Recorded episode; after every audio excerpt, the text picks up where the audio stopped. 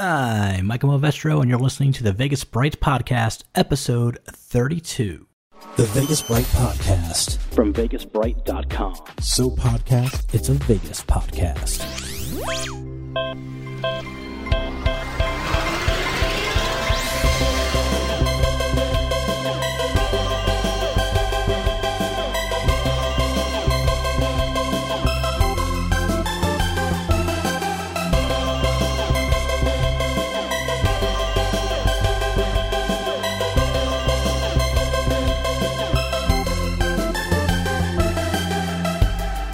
And welcome to the Vegas Bright Podcast. I'm your host, Michael Movestro, and it is good to be here on this particular moment by which you are listening to this podcast. So, we have a special edition of the podcast tonight. Even though I had done a, a bunch of show prep and had more segments for you, I really do need to cut it short. Uh, it's just, it's very as I'm recording this, it is super late slash very early. And if anybody has listened to this podcast before, you know I tend to start these things late. And show prep starts later than I would like it to. And I'm looking at the time now, and I really don't know how I'm going to get by for the rest of the day. Uh, and what happens as a result of these podcasts is sometimes I am up to uh, three to four in the morning uh, with the editing and posting it up. And I tend to sleep late on Sundays, and then I have a really hard time falling asleep on Sunday nights. And then when it comes to work on Monday, I'm exhausted and not performing to the peak of which I would like to.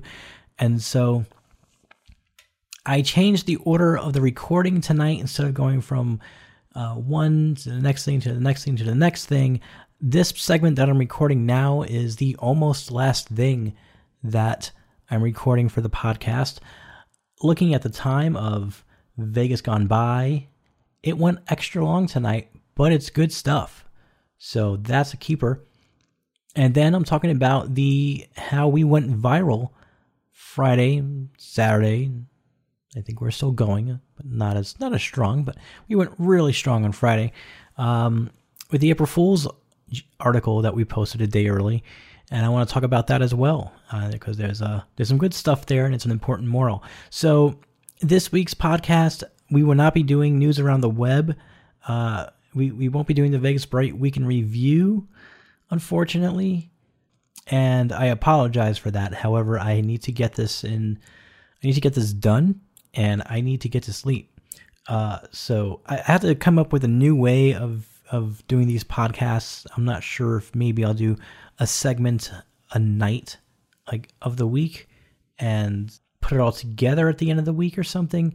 Um, it's something I had to play with and figure out, and I had to see. But I can't keep doing. I can't keep doing what I'm doing. I shouldn't be up this late. So that being said, uh, we're gonna go straight into Vegas Gone By with Vinny Extra Sausage Badalamenti, and after that, I'm back talking about. Uh, how he went viral and the moral of the story, because there is one if you read the article. I will try to get everything in next week. Uh, news around the web and, and the Vegas Bright Week in Review. I, and I just got to find a better way to do this. Uh, it's I should not be up right now. Because you know what happens? At the end of all these podcasts, I sound absolutely fucking exhausted. So, that being said, when we come back, it is Vegas Gone By with Vinny Badalamenti. We'll be back after this, so keep it tuned, streamed, or playing right here.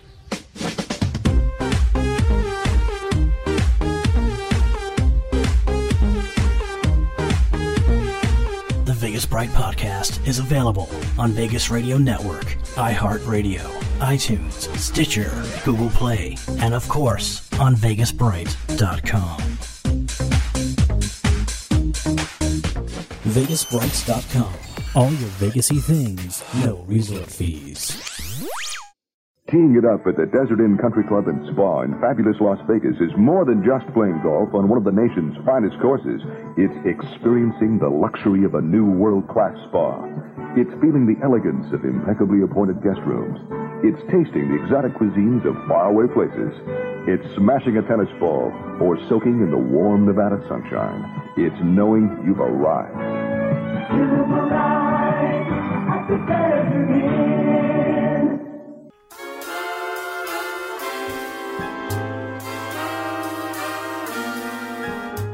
Hey, how you doing? This is Vinny Badalamenti over here. Today I'm going to talk to you about the Desert Inn on this segment called Vegas Gone By. The Desert Inn, also known as the DI, was a casino hotel on the Las Vegas Strip in Paradise, Nevada, which operated from April 24, 1950 to August 2000. Designed by architect Hugh Taylor and interior design by Jack Lessman, it was the fifth resort to open on the Strip. It was situated between Desert Inn Road and Sands Avenue. The Desert Inn opened with 300 rooms and the Sky Room restaurant, headed by a chef formerly of the Ritz Paris. The casino, at 2,400 square feet, was one of the largest in Nevada at the time.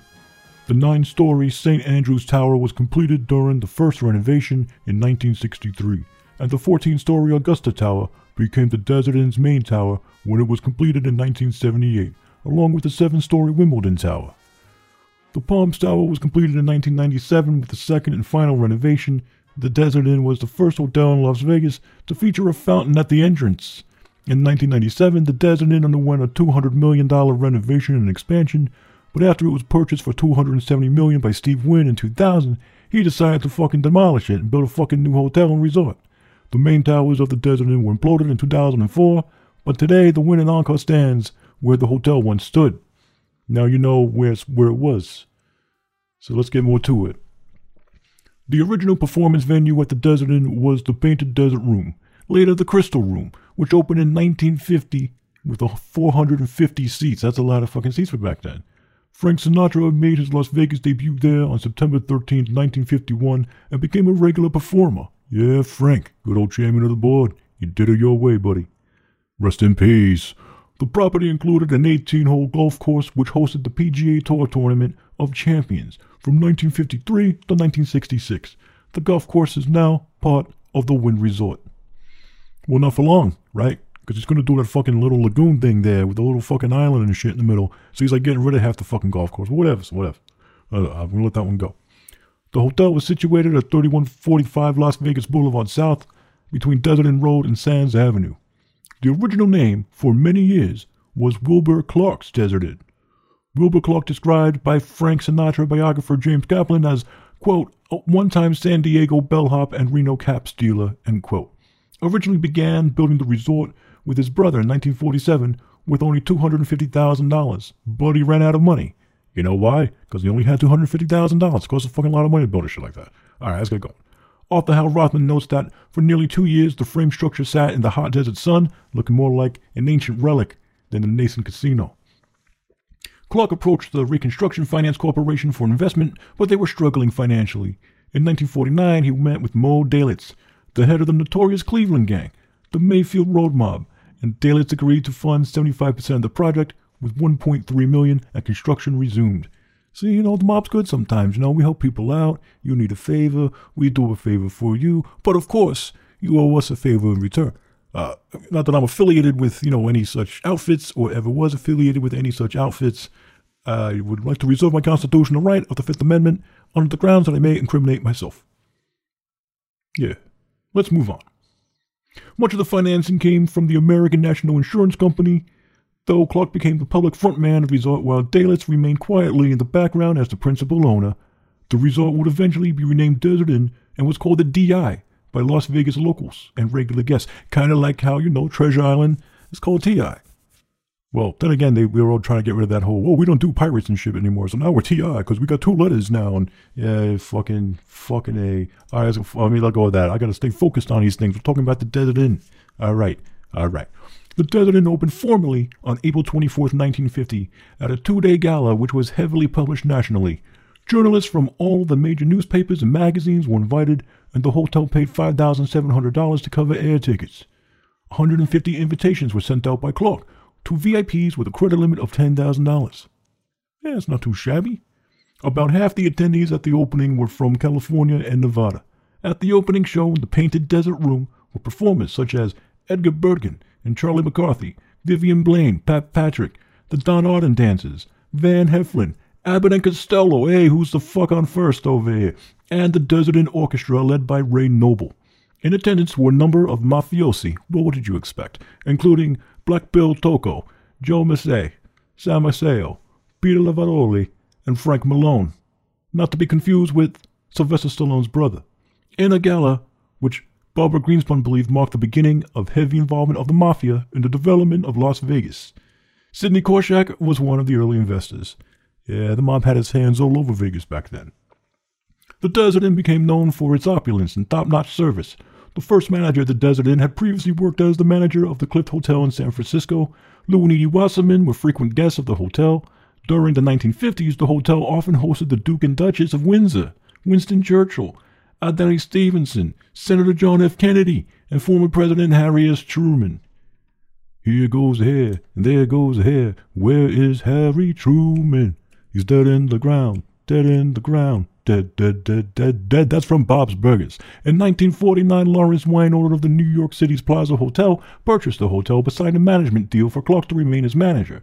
In the early 60s, the mafia financed casino hotels of the Las Vegas Strip, and Nevada came under close scrutiny by the fucking FBI, and they placed increased pressure on the Nevada Gaming Control Board to force the mobsters out of Las Vegas.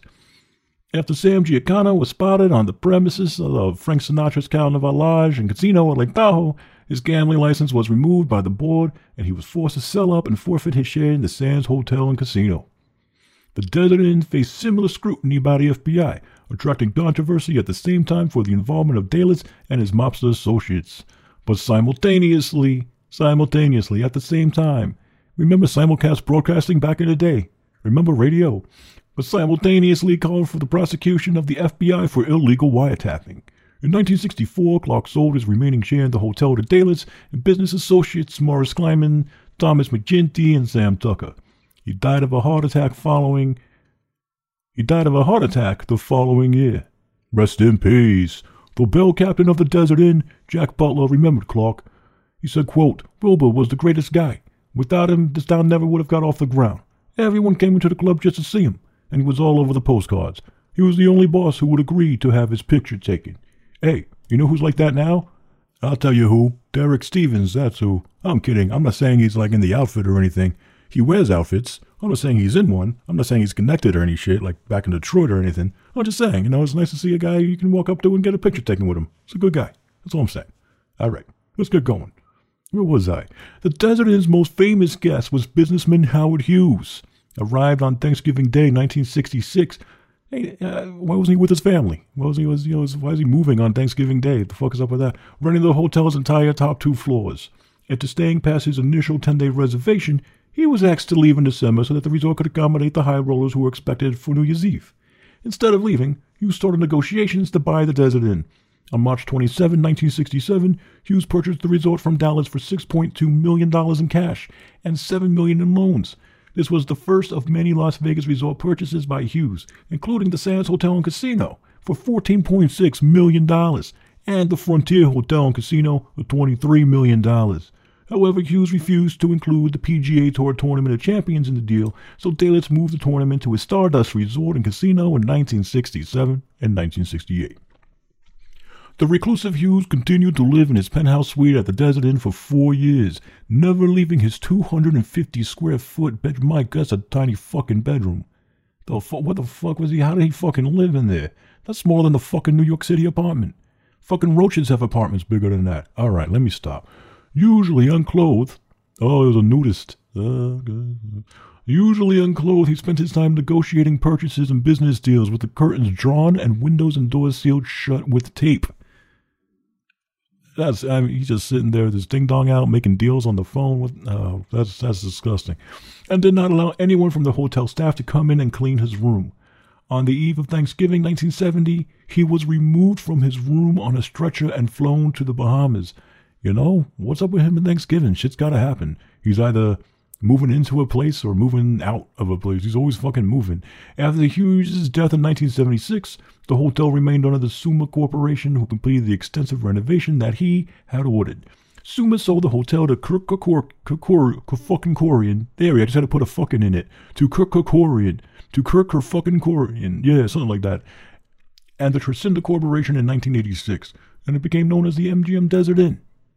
Kerkorian sold it to ITT Sheraton in 1993 for $160 million. Ain't that some shit? In 1992, Frank Sinatra celebrated his 77th birthday at the hotel in an event which generated much media attention. Dick Taylor, the CEO of Public Relations from Rogers & Cowan, recalled, We had the stars assembled in the casino's presidential suite and took them in limos to the entrance of the hotel where the press and hundreds of fans were gathered, like a Hollywood movie premiere. The stars were interviewed on the red carpet and they went into the famed Crystal Room. It was a very big deal.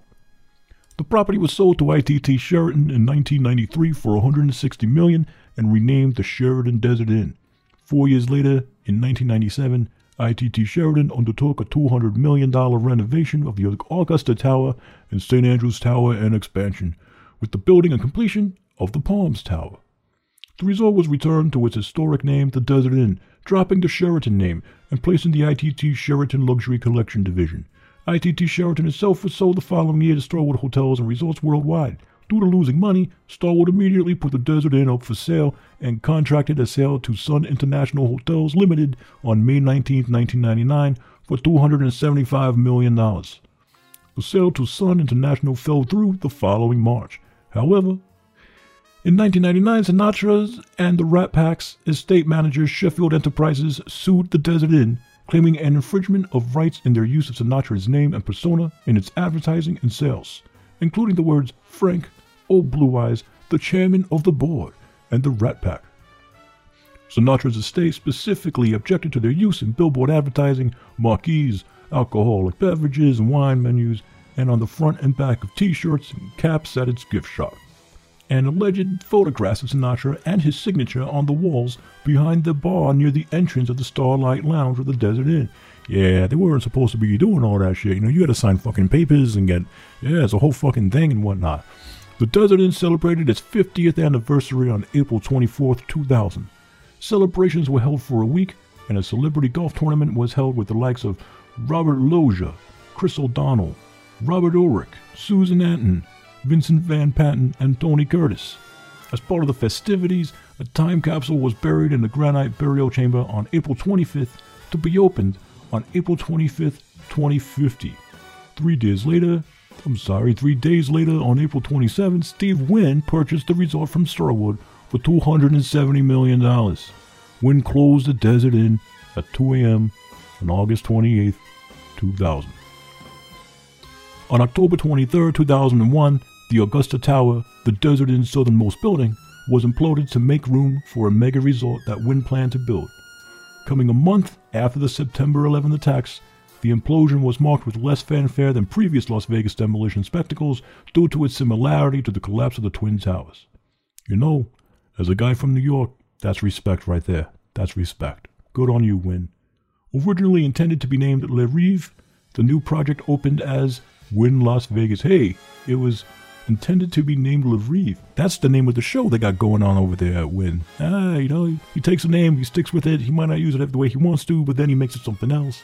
The remaining two towers, the St. Andrews Tower and the Palms Tower, were both temporarily used as the Wynn Gallery, spanning 1,316 square feet, to display some of Wynn's art collection.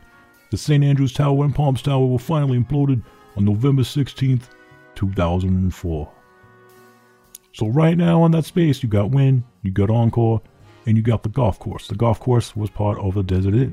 So when Wynn opened his first hotel, the Wynn Hotel, you remember he was standing on the fucking roof in the commercial. Uh, I don't know, I don't know if you remember that commercial.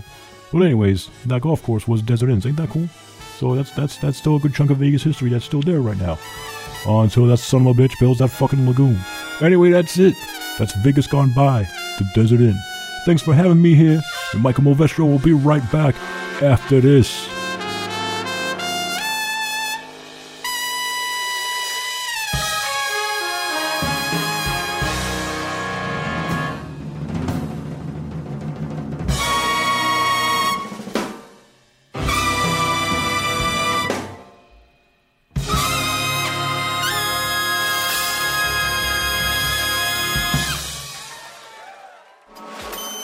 VegasBright.com, the Vegasy website where the parking is free.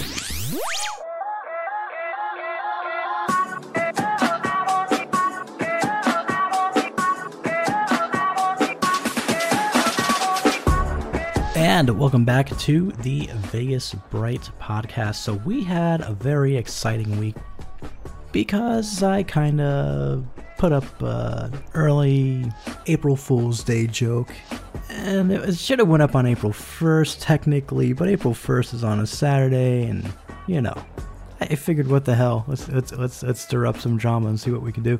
It was a calculated risk. I know there's some hate out there, and I'm okay with that. Part of the risk that was going to happen, but uh, we put up a, a, story. In case you don't know, uh, the headline being uh, breaking, you know, big letters like it was breaking news. Breaking shopping plaza could replace Bellagio fountains in five years. I mean, it said it could. It didn't say that it will. I mean, it's you know, there's some honesty there. Uh, however, uh, you know, it's uh, it stirred up some drama. It stirred up some controversy. Last I checked, across Facebook, so not just the Vegas Bright page on Facebook, but from other shares, people who read the article or people who saw the article and then posted it on their profiles. Facebook tracks all of that. Uh, and I was surprised to see how far it really went besides the Vegas Bright page. Uh, also, it's on the Fremont Street Experience page, uh, and uh, but it went so many places. So right now, as of the time of this recording, which is almost two in the morning on April second, it's at eight point nine thousand shares, uh, which is which is pretty big for Vegas Bright. Yeah, eight point nine thousand shares thousands upon thousands upon thousands of page views on Vegas Bright. Uh, it's actually at it's actually over forty thousand article views right now for that article. Yeah, in a in a short period of time. So you you know it's it's it's pretty cool. It's pretty cool. And you know in that article uh, there happened to be some 3D renderings of a, a shopping plaza. Uh, you know, taking over the fountains. Uh, the fountains were gone they were reduced to a little stream that hugged Prime and Lago and all those little places. And there are these renderings that look like, you know, it's preliminary um, ideas being drawn up. Uh, I gave Vinny ES Badalamenti credit for it because I didn't want to put my name on it.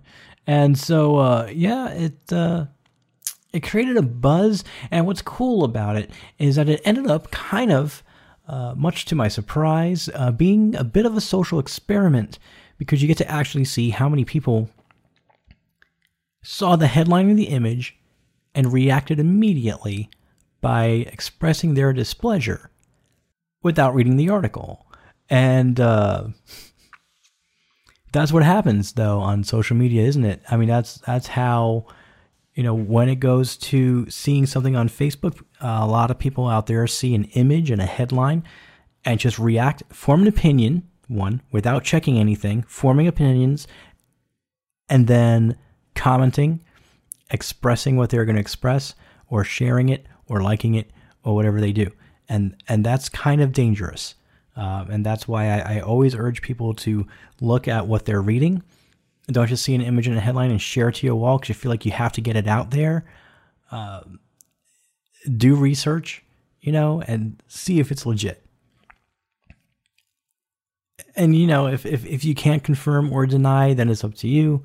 But for the many people who didn't read the article, it said in the article twice, "April Fools." Uh, and the funny part was that there were people who realized it was an April Fool's joke. They read the article and then they're just watching comments happen on Facebook pages and kind of laughing at these people who are expressing their um, anger at the idea of the Bellagio fountains being replaced by a shopping plaza. So I think I would like to give kudos to everybody who commented, even if they didn't read the article, because 99.9% of them are very passionate about the Bellagio fountains, as I am. I love the Bellagio fountains. I originally had the idea to do this April Fool's joke last year, and I just didn't get enough time to write an article uh, or come up with renderings like that. So last year, right before April Fool's Day, on my podcast, I said, We have a doozy for you on April Fool's Day referring to what I had planned for this article, but I just never got to it. I just couldn't get to it that week. Uh, we had another April Fool's article written by Michael James that went up instead, and that was fine. So it worked out. But this year, um, you know, I just said, you know what? I'm just going to go for it this year. I was kind of really hesitant to last year and kind of scared, but this year I was like, you know what? I'm just going to go for it. And I got Google SketchUp and I taught myself how to use it for the most part in the very limited time I had last week. So the whole week when I got back from work, I was I was working on these renderings and stuff, and um, once the renderings were done, the story just sort of came to me. I guess I was piecing it together in my brain during the week, which is probably why when I started writing it, which is, I mean, when Vinny started writing, of course, Vinny Extra Sausage Badalamenti started writing it, not me. it's not like we're the same person or anything. That's silly. But anyway, so yeah, the um, the story went out there and it exploded. Um, now, some people said it was wrong to post uh, this April Fool's joke a day early because it's holiday creep and people take things seriously. And I understand that completely. And it was, you know, again, it was a calculated risk. If April Fool's Day fell on a Friday, I would I wouldn't have post, posted up a day earlier, but I just kind of wanted to get it out there before the weekend, and you know that's what I did. So if I offended people, I apologize. I'm not here to hurt. Uh, I'm here to help. But I do understand if people are upset. Uh, what I would like to do is uh, just read some of the comments that I've seen come in to the FSE page. Uh, I, am not going to share names. I'm not sure if if that's okay or not. So we'll just say this guy or this girl, um, and I'll just leave it as that. Uh, this girl says it's all about the money. Those fountains are beautiful, but they don't bring in any revenue. Once Vegas went kid friendly, that was a huge mistake. Another guy says, haven't been there in a few years, but if I remember, a shopping center wasn't far from that area anyway. I mean, literally up the strip.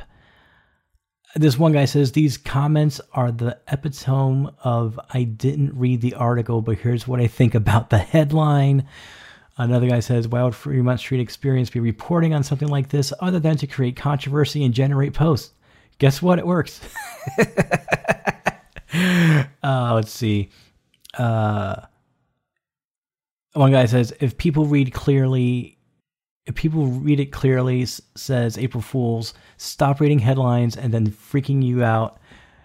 It makes everyone look like morons. Uh, the fountains bring in so much foot traffic, they would be fools to fill them in and build shops. I agree that this must be an April Fool's joke. This must be. Hasn't read the article. Uh, that is the worst idea and horrific. They don't need another plaza. They have enough of them. Their use, what they have enough of them there. Use what you have. Shame, shame, shame. Uh, let's see made me look, and you are so right. The things we take for granted. Going there in a few days, and I think I'll stop by the fountains for a pic. Good on you. Good. There was a moral to that story. There's a whole moral to that article. The moral of that article is don't take anything in Vegas for granted, especially the free things. Those free things operate at a loss continuously. Every place that has a free attraction is losing money. Uh, and you might say, well, it brings in enough foot traffic that maybe, and, and maybe, and you know what? There would still be foot traffic, maybe. Who knows? Based on the other stuff they have in the hotels. Remember, it's not just casinos anymore. It's clubs, it's fine dining, it's shows. They do a lot of things to bring people in the door. So that's why my the moral of the story is don't take for granted anything that's free in Las Vegas. Um, it might not always be there. You never know what could happen. Uh, Go and see those things. Go and just behold the beauty of the Bellagio fountains. Go and take in the atmosphere of the Bellagio Conservatory. So many different displays in the year. Really check it out. Go see the the fountain show at the Mirage. I still have to get back there. I haven't seen that show in a long time, and since they changed the schedule to Friday nights at certain times, it makes it damn near impossible. Because Friday nights in Vegas, I'm usually doing something else, and then Saturdays I'm always doing something else. So, yeah, it's it's it's. I got to make the time, uh, but make the time, make the time. Go see those things that that Caesar's the, the thing at the Forum Shops, the the Fall of Atlantis. Go check that out. Go look out the the habitat in back of the Flamingo. Uh, check that out. Uh, so many things to do and see, and don't take it for granted and think next time. There might not always be a next time. I've learned that so many times in 2016 that th- there might not be a next time. You know, there might not be a next time. And then, you know, sure enough, like the Palio Pronto thing, you know, it was like I almost decided not to go during the Christmas trip, and then I was like, I had a feeling, I had a bad feeling, and it was like this doesn't feel right. I gotta go. I, do it every time, and sure enough, went to Palio Pronto and watched the fountains, and then when I got back home, I found out they were closing. Isn't that isn't that crazy? So yeah, you never know. So there are things that there are there that you haven't done that you keep seeing saying you're going to do, and I learned that with Revolution Lounge. It's like, yeah, you know, so you know what? It'll be here next time. And I said that for years, and it closed. And I was like, oh crap. It's like that. Don't regret the things you didn't do.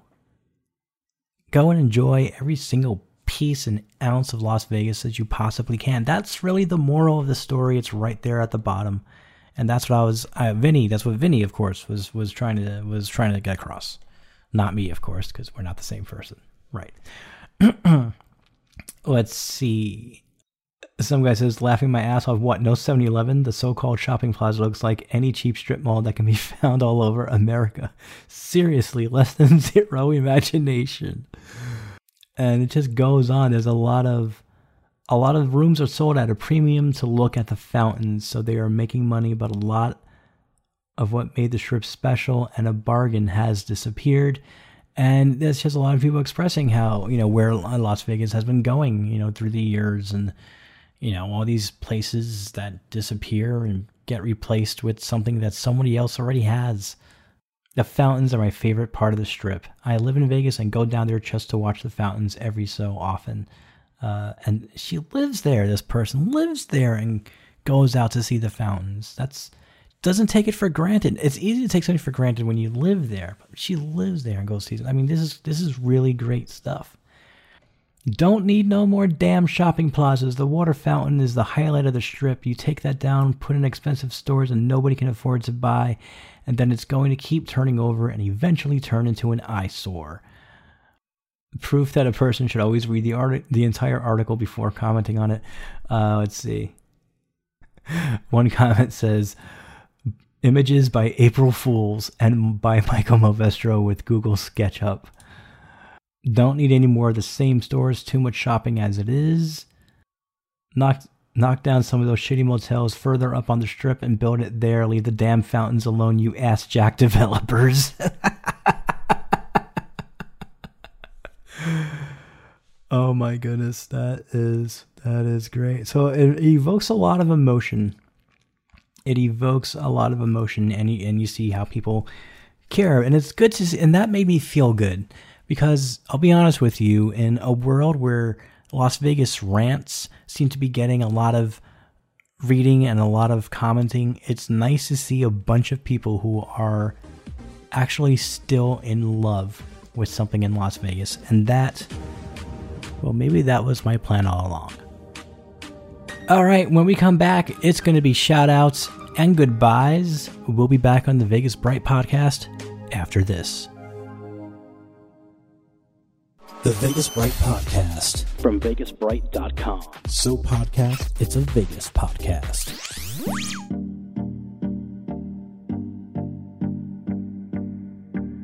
Okay, and that's going to do it for the Vegas Bright podcast. Hope you enjoyed the shoe.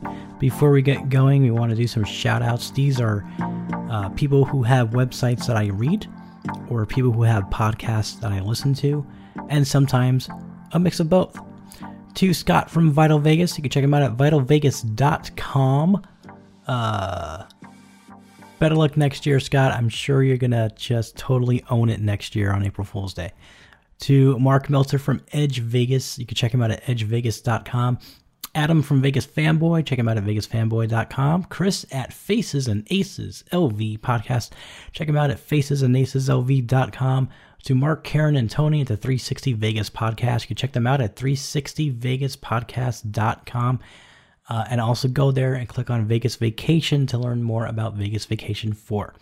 Uh, speaking of Tony, a shout out to him and Jason at the Vice Lounge online podcast. Uh, to Mark Duval and Dr. Mike at the You Can Bet on That gambling podcast. Uh, Mitch and Dr. Kev at Tipping the Odds Las Vegas. Cousin Vito at Cousin Vito's Casino podcast. And to everyone at VegasBright.com for Greg C. Blonde Forever, Big AZ Marty, Paper Poster, Michael James, Kelly Lamrock, Sam Monsieur, Janadius, Fisherman, Matty Ice, Sailor Dude, Michelle De Palma, uh, George Adams, and Alex Kosalova. I'm Michael Movestro, thanking you for listening to this podcast.